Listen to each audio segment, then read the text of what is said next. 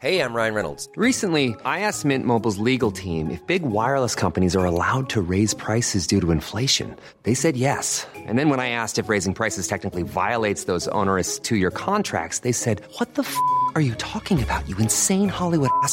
F- So to recap, we're cutting the price of Mint Unlimited from $30 a month to just $15 a month. Give it a try at mintmobile.com slash switch. $45 upfront for three months plus taxes and fees. Promo rate for new customers for limited time. Unlimited more than 40 gigabytes per month. Slows. Full terms at mintmobile.com.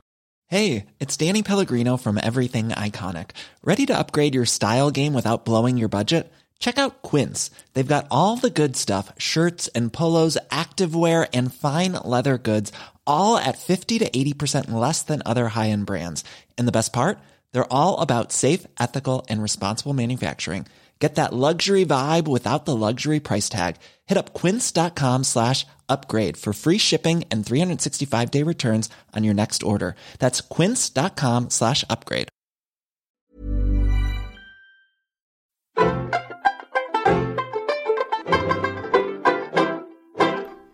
I'm Caroline, And I'm Anna. and this is Seriously, the pop culture podcast from the New Statesman.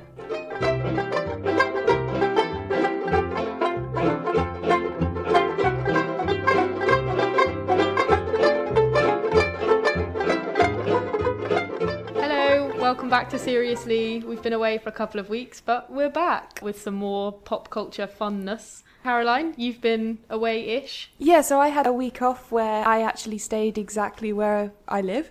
Um, for various logistical reasons, I didn't actually go away, but I had a really nice kind of vacation in my own city, which was nice. I did tourist things like actually go to exhibitions and go swimming in the pond in Hyde Park, and yeah, it was Oh, really nice. Yeah, that sounds beautiful. We did a really good pond swim in Highgate, didn't we, once upon a time? We did on a, on the hottest day, as anyone who lives in London will know. The hottest day, we went and swam in Highgate Ponds. Um, yeah, and I went I went to a play, um, which we'll come back to later.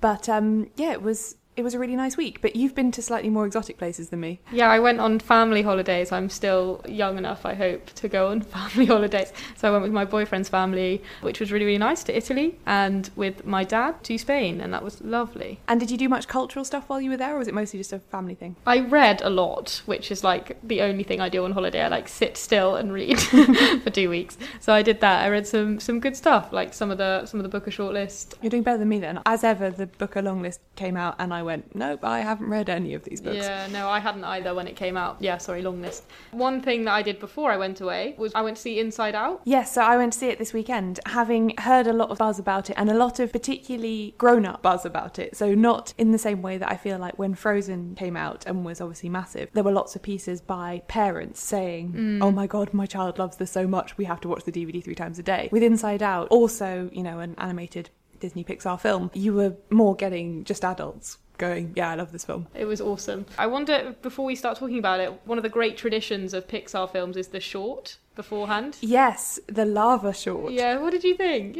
I was baffled initially. Me too, I was really confused. and then a little bit creeped out by it. Yeah, I didn't I think wasn't it was the best of their. Some of them are so good. I really remember. I can't remember what film it was on now, but Bounding, which was like a sheep like bounding around, and Yes. it's like so cute and lovely. This one is called Lava, and it's like a love story between two volcanoes, and it's just like a volcano that looks like a volcano, and then a volcano that looks inexplicably like a human woman. yeah, and and one of them's a, sort of above the surface of the sea. They're kind of like atolls, volcano islands, and is really lonely and so sing the. Basically, the whole thing smacks of someone wrote a song around mm. the pun of the word lava with the word love, Yeah. and then they were like, "What can I do with this?" and this is the result of it. So yeah, the the, the boy volcano's sad because he's got no friends and and no one to lava, and then the girl volcano who hears him and pops up from under the sea, and but oh no, he's already shrunk back into the sea, and you know, spoiler It's alert, really finally they get together. Uh, also, it's not. You say that it's maybe like based around the pun. It's not an extremely like the strength of that pun is not one that you're like ah. There's a song I, in this. I wasted at least the first five minutes of the actual film trying to work out does the pun work better if you've got an American accent? I think it's a singing thing more than an Mm. accent thing. Like I love her. Yeah. I think you have to be singing. I don't Extend think you the can syllables, say it. yeah. But so once that was over and we got into the, the film itself, um, I had much more positive feelings. It was indeed just as good as I'd heard and read on the internet. Um, we should say if you have if you haven't seen it that or seen anything about it, the basic premise of the film is a film set inside a girl's head, really. So, um, eleven-year-old Riley is at a kind of crucial moment in her life. Her family are moving across the country to to a new place from Minnesota to San Francisco, and quite a lot of the action of the film is concerned with the five sort of personified emotions inside her head. So you spend a lot of time in her brain watching the emotions bouncing around doing stuff. Yeah, exactly. And listeners may have seen the trailer before seeing it. I saw the trailer in cinemas in an old fashioned way and was like, everyone's talking about this great film, but it looks not so good. The trailer is just this one tiny moment in the film where it's like the dad and the mum and Riley all sat around the dinner table, and Riley's like had a first day at school that's not gone very well. Oh, I remember that. So, Riley, how was the first day of school? Fine, I guess. Did you guys pick up on that? Sure oh, did. Something's wrong. Signal the husband. Uh-oh, she's looking at us. What did she say? Oh, sorry, sir. No one was listening. Is it garbage night? Uh, we left the toilet seat up. What is it, woman? What? when that moment is isolated as a trailer, it makes it look like this is a stereotypical film about like gender. uh, That's, Yeah, like, yeah, not that's a very good point, actually. So I was watching it like, oh, is this about how men think versus how women think? And it looked really bad. If you've seen that trailer and on the strength of it and not going to see the film, go and see the film. Like, ignore that trailer because it's just one tiny moment in a very, very subtle, nuanced, beautiful film. Yes, so the the sort of the the narrative arc of the film concerns a I'm not going to lie, slightly bogus feeling concept of how memory works. Yeah. This idea that but you just I think you just have to kind of get over it um, and not think about it too hard. At least it doesn't go for the whole like left brain, right brain, feeling emotion, mm. womanly, manly, neuro neurobollock stuff that you do get. But it does have its own sort of separate little brand of that, which is to do with this idea of a core memory, a key personality defining moment that is stored somewhere special in your head and informs how you react to other things. And the point is that the five emotions joy, sadness, disgust, anger, and mm. fear take turns to be in charge of Riley's brain and to govern her responses to things. But sort of disaster strikes and joy and sadness fall out of the kind of console room of her brain. So fear, disgust, and anger are left in control, while joy and sadness are sort of deep in her brain trying to find their way back. They have various adventures in Imagination Land and what was the sur- Goofy Island. Goofy Island and surrealist bit and Oh, yeah, yeah. The like surreal- abstract thought. Chamber. abstract thought. That's what it was. Yeah, which had some kind of quite adult aimed Dali puns in it. Yeah. So while so while joy and sadness are on this sort of voyage of discovery, trying to recover Riley's special core memories and trying to get back into control. Um, the other three emotions are getting her through her first day at her new school and her her ice hockey tryouts and her attempts to make new friends, and it's going really, really badly. Yeah, and there are terrible mood swings in sort of the real world. It's also worth mentioning that the reason sadness and joy fall sort of fall out of her head, as it were, is because there's this sort of struggle going on where sadness is somehow affecting all of these memories in her brain, seemingly spontaneously, and joy is desperately trying to shut sadness out. And what the film sort of becomes is is an exploration of to what extent it can be a good thing to feel sadness and to what extent you should try and push sadness away and to what extent you should embrace it and how when you get older inevitably things become more sad Yeah, so visually that's expressed by the memories are these little kind of golden baubles.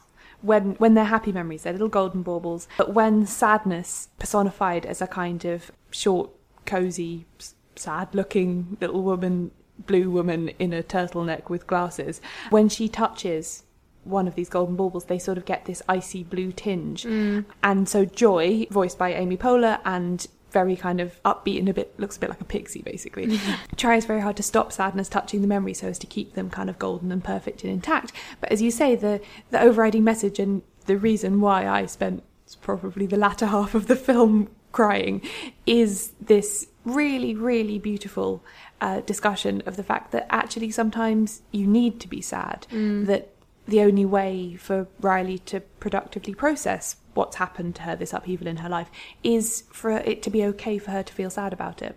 Yeah, and it's it's also a, a, again a thing to do with getting older and realizing that sadness becomes a more concrete part of your day to day life. They're sort of much made of her like goofiness and her youthful like playfulness. Important parts of her personalities are labeled islands, and there's like a goofy island and things like that, and and that's kind of terribly sad in a way because one part of you is like, oh, we want her to stay exactly like this. That's what Joy as a character wants. We want her to stay goofy, playful, having fun all the time. And actually, it's a bit inevitable that that can't always happen as you get older. Yeah, so I think what it was that made me cry so much in the cinema was just this really subtle expression of something we all know, which is everything changes. Nothing can ever stay the same. And that the older you get, the more complicated your emotions are, and the less likely you ever are to feel just unequivocally completely happy about anything. Exactly, and it's a coming of age film classic trope. And I saw a couple of other films this year that it's kind of inevitably reminded me of, which was uh, did you see Girlhood? Um, which was about sort Yes, of growing up in yeah. the. There's that moment in Girlhood where all the girls are sat round on a bed in a hotel and they know that uh, the main character is going to leave, basically to become a drug dealer. And there's this real sense of loss. And one of them says, "Oh, do you remember when we went to Disneyland? It was only a couple of weeks ago that we went to Disneyland, and it broke my heart in that film." And this is the same thing, really. It's like, "Oh, are we still going to go to Disneyland?" Oh, is that part? Is that still going to be a part of us? And it's sort of the answer's like, well, yes, and also no. you, And you might really go, but you won't feel the same about it as you would have done. Yeah. Um, one thing that has caused a bit of controversy on the internet. I mean, the film seems to have been pretty universally critically well mm. received, which is great, incidentally, because I read in one review that it's only Pixar's second film that has a sort of proper female protagonist after Frozen. Oh, I would not have thought that. Great that it has done so well, and that hopefully they will continue on this trajectory. Mm-hmm. And great Um, that they didn't feel the need to make like joy a girl and sadness a boy or something, and have that part of the narrative. Absolutely, but the the sort of physical expressions of the emotions has got a bit of chatter going, particularly about this fact that joy is a kind of, as I said, a kind of pixie-ish, short-haired, slim, upbeat girl, and sadness is a kind of smaller, slightly dumpy, like Pudgy. pudgy, um, Little ball of little sadness. ball of, ball of sadness. Um, and this has got a few, um, well, some kind of parenting bloggers and so on talking about how this is really bad for trying to reinforce positive body image with your kids that you know sadness is fat and joy is thin therefore fat people are sad and can never be happy I understand that as a concern, but I felt mostly like sadness is so cute. um, that's one of the things that makes her so endearing as a character. She's wonderfully played by Phyllis from The Office, whose surname I can't remember. But she there's there's lots of moments where she kind of comically falls to the ground in a in a despairing way and i think part of that is expressed in the way she moves and it is very pixar that sort of like animating emotion with movement and she is a bit slower and a bit you know she flops down that kind of thing and i think that's like a nice part of yeah i did as well and also the fact of what they wear the fact that um joy actually i mean she's just wearing a sort of like a dress isn't she it's Mm. nothing special but sadness um her her emotion is expressed through her clothes she's wearing a kind of snuggly polar neck big and- white turtle big, and she kind of sinks into the collar a bit of it when when she's feeling particularly sad I really liked that Joy had blue hair. Mm. Because it just goes to show that, like, one of the main messages is the fi- of the film is like that bittersweet. All my happy memories are sort of kind of tinged with sadness because they're over. Like Joy is always going to have like blue hair because sadness is blue in Yeah. the film. It's like the color. actually of i hadn't thought about it yeah, that's a good point I think it's quite sweet. Yeah, they could have made her any colour. One reviewer I thought had a really good riposte to this, which was Peter Bradshaw in The Guardian, said, For what it's worth, I thought of sadness and joy as like Velma and Daphne from Scooby Doo, of equal importance in the long run. Which I think is a really good comparison, actually, that, you know, Daphne was obviously like the hot blonde one in Scooby Doo, and Velma had the bowl cut and the turtleneck. But the gang didn't sort of work without both of them, that they both played their parts. Yeah, absolutely, and it's a really nice phrase because the, one of the whole points of the film is this idea that they have to work as a unit. So when mm. sadness and, and joy are missing, obviously a lot of stuff goes wrong for Riley because she keeps responding to things in a way that she'd rather not, which is again a very good representation of what it can feel like to be a teenager, which is like your mum's asked you to do something and you you want to you want to just like not have an argument, and yet you manage to say something horrible hmm. and you manage to create this terrible argument. So yeah, the the the need to gel as a group and have all your emotions in play. The other part that really resonated with me actually was the part where they can't make her feel anything. Everything in their kind of mind console has kind of iced over and greyed out, and they can't, the emotions can't get through to her at all. And the suggestion is that she's now properly depressed. Yeah. And I thought that, in what is supposed to be at least partly a film for kids, that's a really adult concept to try and get across that depression is different from sadness. That sadness, as we've said, can be a productive emotion, but depression is a feeling of nothing, an unreachable nothing. Yeah, I thought that was really, really good. Yeah, it's lovely, and it, as you say, it's quite like big stuff for a kids' film, but we know that kids feel these things, so it shouldn't be. It's funny that we have this idea that, that some topics are like too much for children, but as the protagonist shows, like 11 year olds are perfectly capable of experiencing depression, so why shouldn't we reflect that in the stuff that they watch? Yeah. But yeah, so I was reduced to an absolute weeping wreck in the cinema watching yeah, it. So was I. It wasn't until I realised that the um the couple next to me were similarly because I, I watched it Silent in an screening. afternoon screening, so there were loads of kids. Um, some of whom were not, I think, were a bit young for it and thus weren't really concentrating at all. Mm. Um, so yeah, until the the couple next to me, I saw that they were also like mopping their faces. Did I feel slightly better Oh. about it? So yeah, five stars from me. Yep, same here. Great film.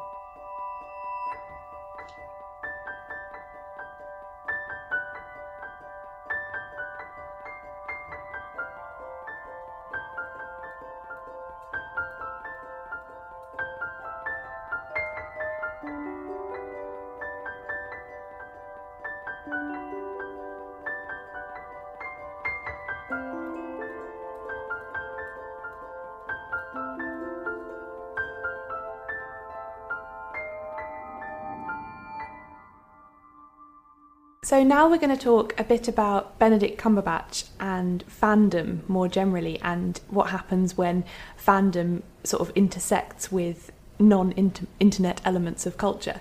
This has come up all over again recently because, as I mentioned at the beginning, I went to see a play in my week off, which happened to be Benedict Cumberbatch performing in Hamlet at the Barbican. Now we talked a bit more about the sort of Shakespeare context of this on the main New Statesman podcast, which we'll link to if, if that's what you're interested in. But what we're going to talk about specifically here is about fans and his fans and the way that they have been written up in the press. They can't seem to review him without also reviewing his fandom, and how that happens more generally with celebrities and their followings and so on.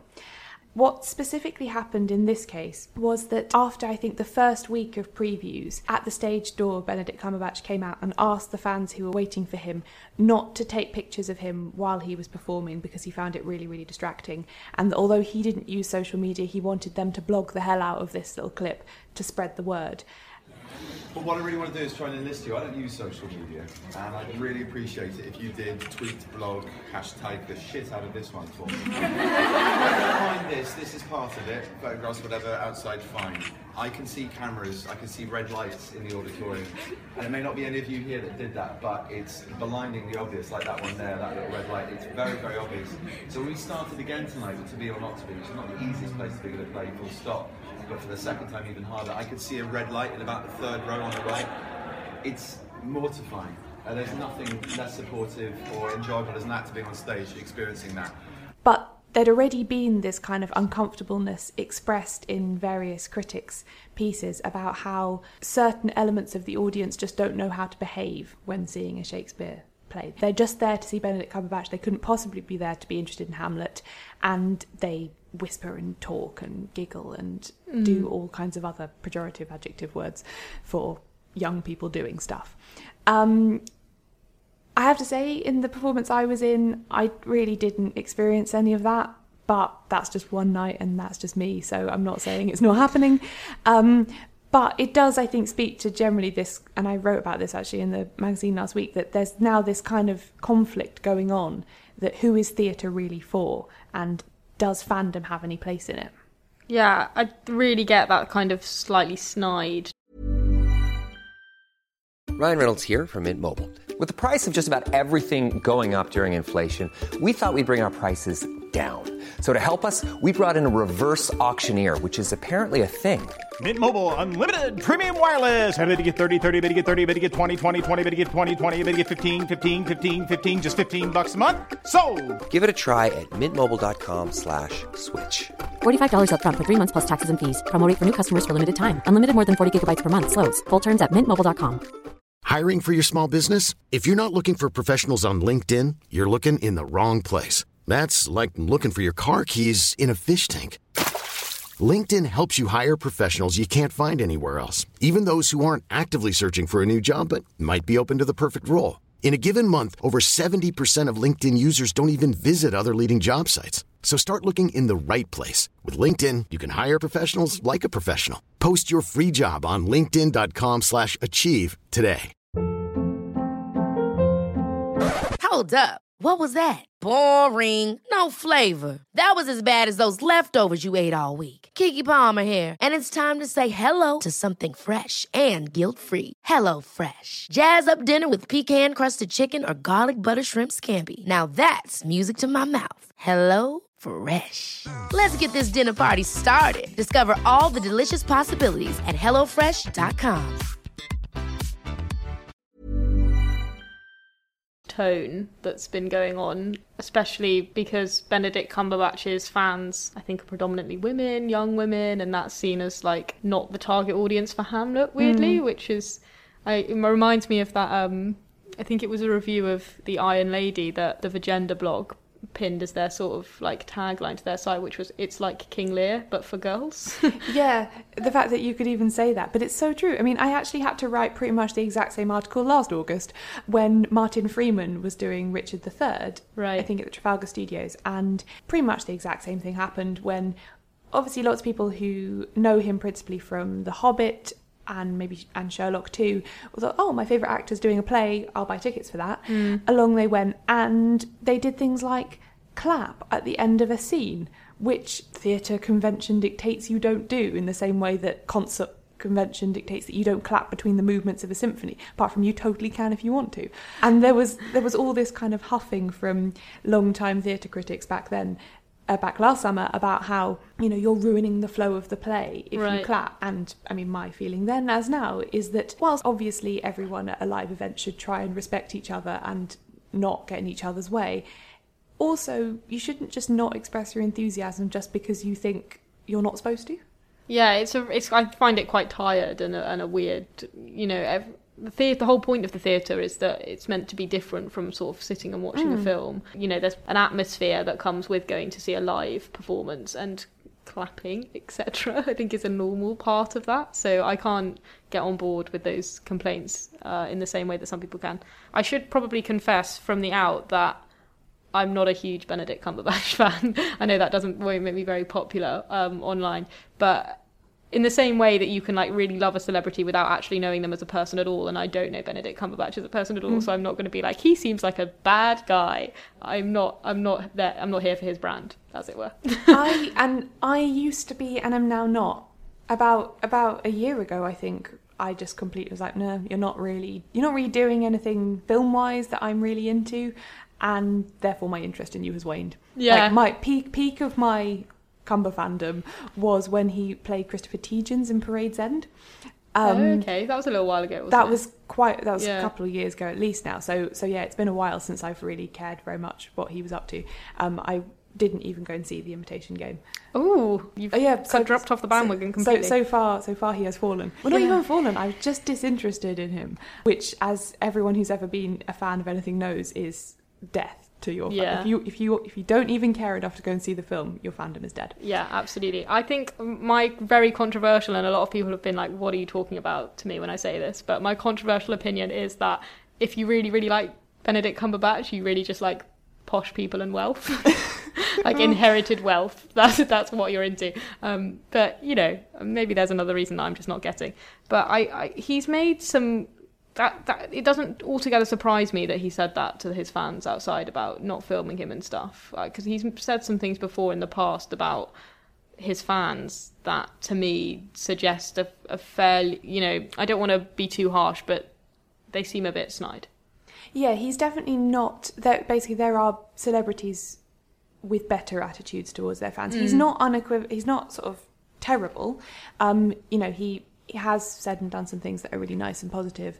Um, but he's not he's not comfortable with it. You can just tell, and um, that comes every so often. That kind of bubbles up, and I feel like you know the pressure. The end of the first his first week playing Hamlet, it's not going very well. Initial reviews are not very good, and it did to me just seem a bit like he picked something to blame, and Yeah. he and so he blamed people apparently photographing him. And but again, you know, not completely the villain here. His his statement to people wasn't sort of horrible. It was just like, I'm really asking you not to do this. Please spread the word that this is really difficult for me. Yeah. Um, but even that, like, I'm not on social media. To me, it's Yeah. it's, a, it's a little bit like, oh, this part, I'm not part of this world. Exactly. Uh, that really pissed me off. Actually, this he feels like it's something that happens to him. It's not something he can participate in. Yeah. Which, to be fair, a lot of the kind of the way that the Sherlock fandom and his fandom um, has kind of branched off and developed and stuff. It's not to do with him. It's not for him, um, which is something that was really, really well expressed in um, a piece that our friend Elizabeth Minkel wrote for the New Statesman last year, which was when another one of these incidents kind of bubbled up, which was when he was he was interviewed by a magazine in the US and he said some really pejorative things about uh, slash fan fiction, particularly Sherlock fan fiction. But she she said at the time. Celebrities and some journalists, for that matter, have the platforms, the cultural capital, the power that a fan, even a collective fandom, lacks. One side has money and authority, while the other side has shared enthusiasm and a lot of beautiful fan art. Fandom as a community, as a deeply supportive space for women and girls, can honestly make a life changing difference for a person hovering on the margins. Misunderstandings and ignorance, like what I saw this week, threaten an already delicate balance. So I think what we haven't seen from Benedict Cumberbatch is any recognition of that last part. Mm. That actually his statements send ripples through these fandoms in a way that can actually be harmful. I mean, I, I find it faintly hilarious that someone's going to criticise fan fiction when one of their main parts of their success is a TV show that's like a modern day spin off of a canonical piece of literature, i.e., Sherlock Holmes. Yeah. Um, because these things are a creative process, and yeah, sure, you might find some of the stuff in slash fiction distasteful, but it's all part of the same thing, which is like a community of people that really like something that want to make it more relevant to everyday life. Mm. And that's exactly what Sherlock as a TV show does. And I think what Elizabeth says about community and the difference it can make to people as something to not be sneered at is really important too.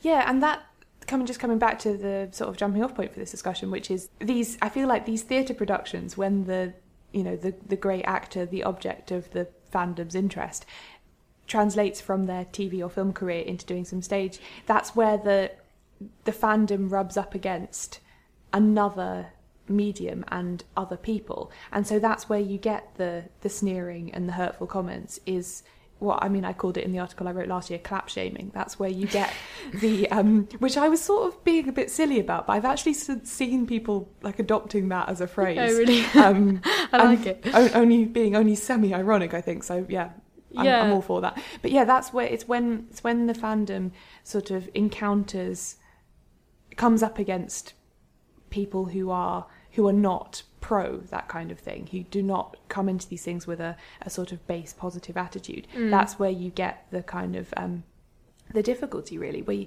where you get this just com- as she says complete misunderstanding of how how transmissible dislike is and how hurtful it can be Yeah. And I think it's also to do with that sort of high culture meeting low culture. Absolutely. And this idea that theatre is like a sacred space where everything's, just by the very nature of it being at the theatre, is therefore elevated in some way, which I think is bollocks. but a lot of people do seem to have that opinion. And it's the idea that Sherlock couldn't be as worthwhile or perhaps a lot better than Benedict Cumberbatch Mm. in Hamlet doesn't seem to occur to people. Yeah, I said this in the article I wrote this week that part of the kind of bafflement at these people buying tickets just because Benedict Cumberbatch is in it comes from, I think, this uh, establishment idea that you can't like Sherlock and Hamlet. Like, it's Mm. not possible to have that broader taste. You're either a young, trendy person who's into Sherlock, or you're an older, serious person who likes Hamlet. That it's not possible to like both. Yeah, which is a faintly absurd. and but it's come up before. Same with you know The Hobbit and Richard III, or um, uh, Doctor Who and when David Tennant did Richard II. You know, Yeah. the, the fact that you could have a sort of broad enough taste to encompass both of those things is apparently a difficult concept that we haven't quite worked out. But I should also say that I don't place all the blame for this kerfuffle on Benedict Cumberbatch. I do think that theatres have got to get on board with this as well. That they're obviously very happy that their productions sell out as quickly as they do when they've got someone like Benedict Cumberbatch who's got his own fandom in it, well, they've got to accommodate them as well. Mm. They've got to make arrangements for him to do signings. They've got to make arrangements for there to be like pre-show talks that he does. You know, they've got this public. They've they're charging them a lot of money. Yeah. They've got to get on board with the format in which they want to appreciate it. Yeah, it's a really basic thing to say, like respect your audience. Yes. but it's Respect like, your customers. Exactly. In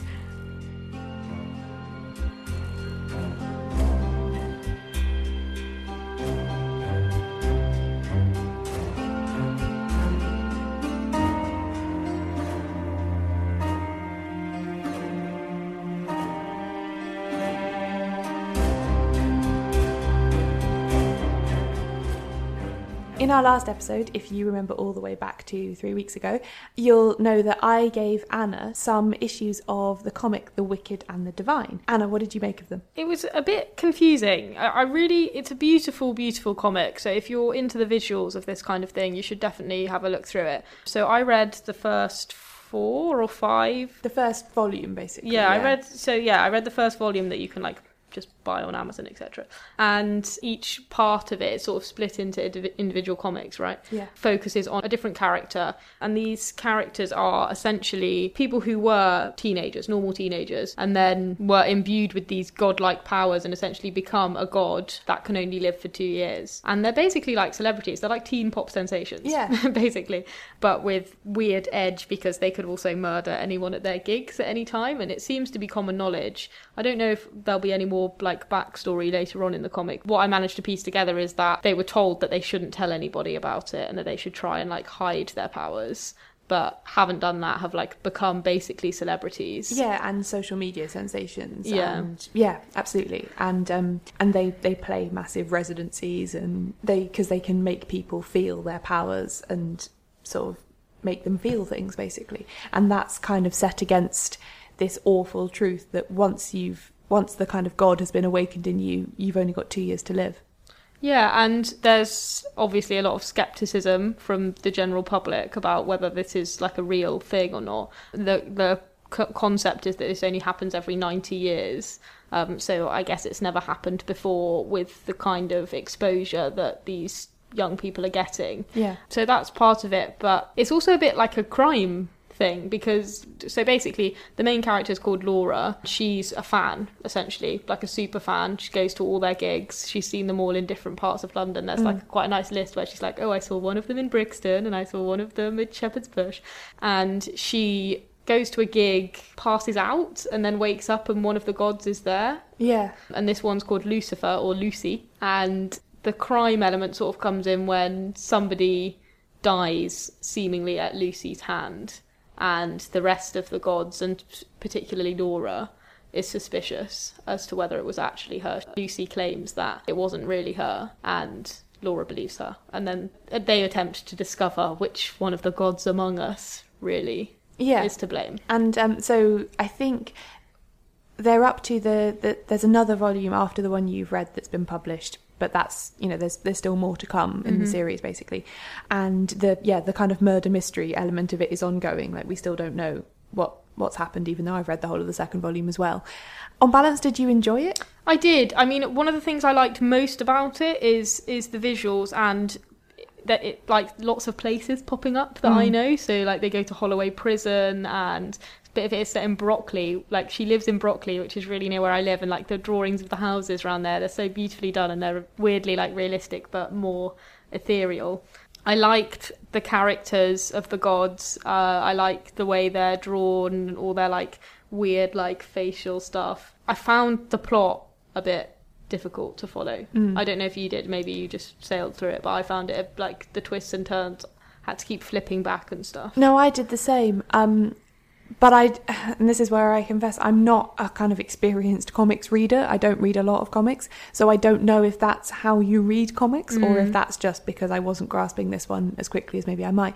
But I will say that by the time I got to the end of the, I think it's the 11th comic when they're separate, which is the end of the second volume, I was kind of like, what? There's no more? I was Mm. properly hooked and I really don't want to have to wait month by month now to find out what's happening. Yeah, um, yeah. So I think the plot did get me in the end, even if I didn't, I did feel a bit at sea, at least to start with. Yeah, and one other thing I've really felt about it, and I, again, I think this is something more to do with coming and reading graphic novels, is that it was so quick to read, but there's so much going on on every page Mm. that you kind of have to make yourself slow down. Like if you just read the speech bubbles and, and the panel quotes and things, you're gonna be there so you're going to be done so quickly. But the joy of it really is like looking at each little scene and seeing how these characters are so nicely drawn and stuff. One thing i really liked about it as well is the pop culture references that seep in. One of the things that's really funny about it is the epigrams. They've got a bit of faustus where he's talking about um, how he wishes he could live a bit longer and you know uh, not be damned to hell forever. And they've also got boom boom boom boom Vengaboys boom boom boom boom the party album.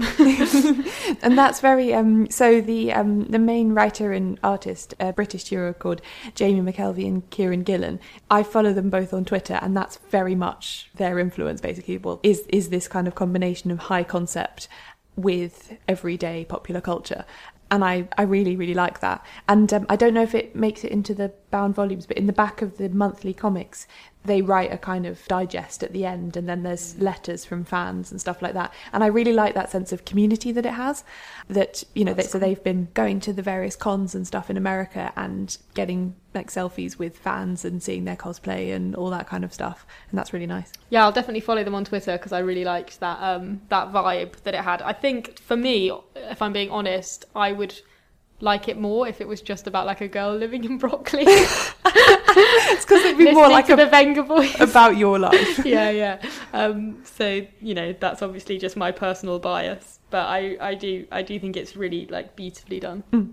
I also read Alison Be- is it Bechdel or Bechdel? You know, like the the Bechdel Of the test. Bechdel test. Yeah, I'm not sure. Um, I read her one of her graphic novels this week that I would really recommend, which is called Fun Home, Hmm. and it's like a memoir about her relationship with her dad. Her dad worked in a funeral home, hence Fun Home as the title, and it's also kind of grimly ironic because you could say, I mean, there's a lot of nice bits about her growing up, but fun is not a word you would use to describe her kind of upbringing but it's really it's another thing that makes a lot of references but these are more like high literary mm. references so i think the very first bit she's talking about like icarus and daedalus and the idea of her dad almost as this kind of god and there's also Joyce references and Henry James. There's all kinds of things going on, and she'll often sort of describe a bit in her life, making comparisons to a bit in a book. So you'll have her description of what's happening in that piece of fiction and then panels of her playing with her dad in a completely different situation but that makes you see the Mm. parallels.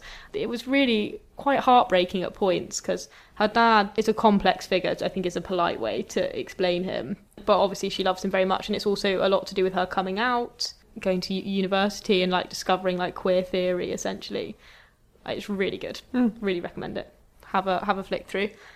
And then next week for you uh, we've talked about me recommending this for you for a while, haven't we? But I think finally it is time for you to watch some Broad City. I'm really excited about this. You know, I've got a post-it note stuck on my bedroom wall that just says "Watch Broad City!" exclamation mark.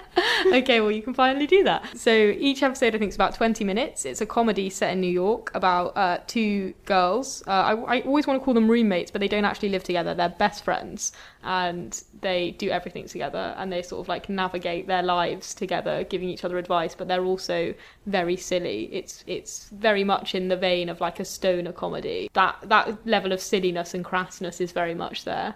And it's brilliant, and I think you'll really enjoy it. Yeah, well, looking forward to that. Thank you.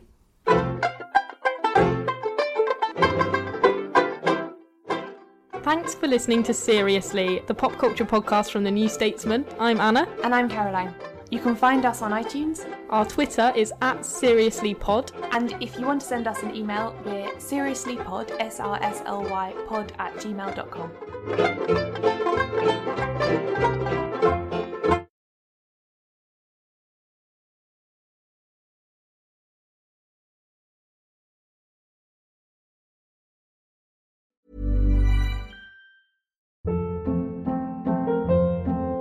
Hold up. What was that? Boring. No flavor. That was as bad as those leftovers you ate all week. Keke Palmer here, and it's time to say hello to something fresh and guilt-free. Hello Fresh. Jazz up dinner with pecan-crusted chicken or garlic butter shrimp scampi. Now that's music to my mouth. Hello Fresh. Let's get this dinner party started. Discover all the delicious possibilities at hellofresh.com. Hey y'all, Darius Rucker here. You know, a lot of people ask me, what inspires your music? And one of the big things is a strong sense of place. That's why I love my home state of South Carolina and want to share the awesome things it has to offer. From the beautiful mountains down to the sunny coast, it's got it all. Not to mention two of my personal favorites great golf and amazing food. Come see why I love this place. Visit discoversouthcarolina.com.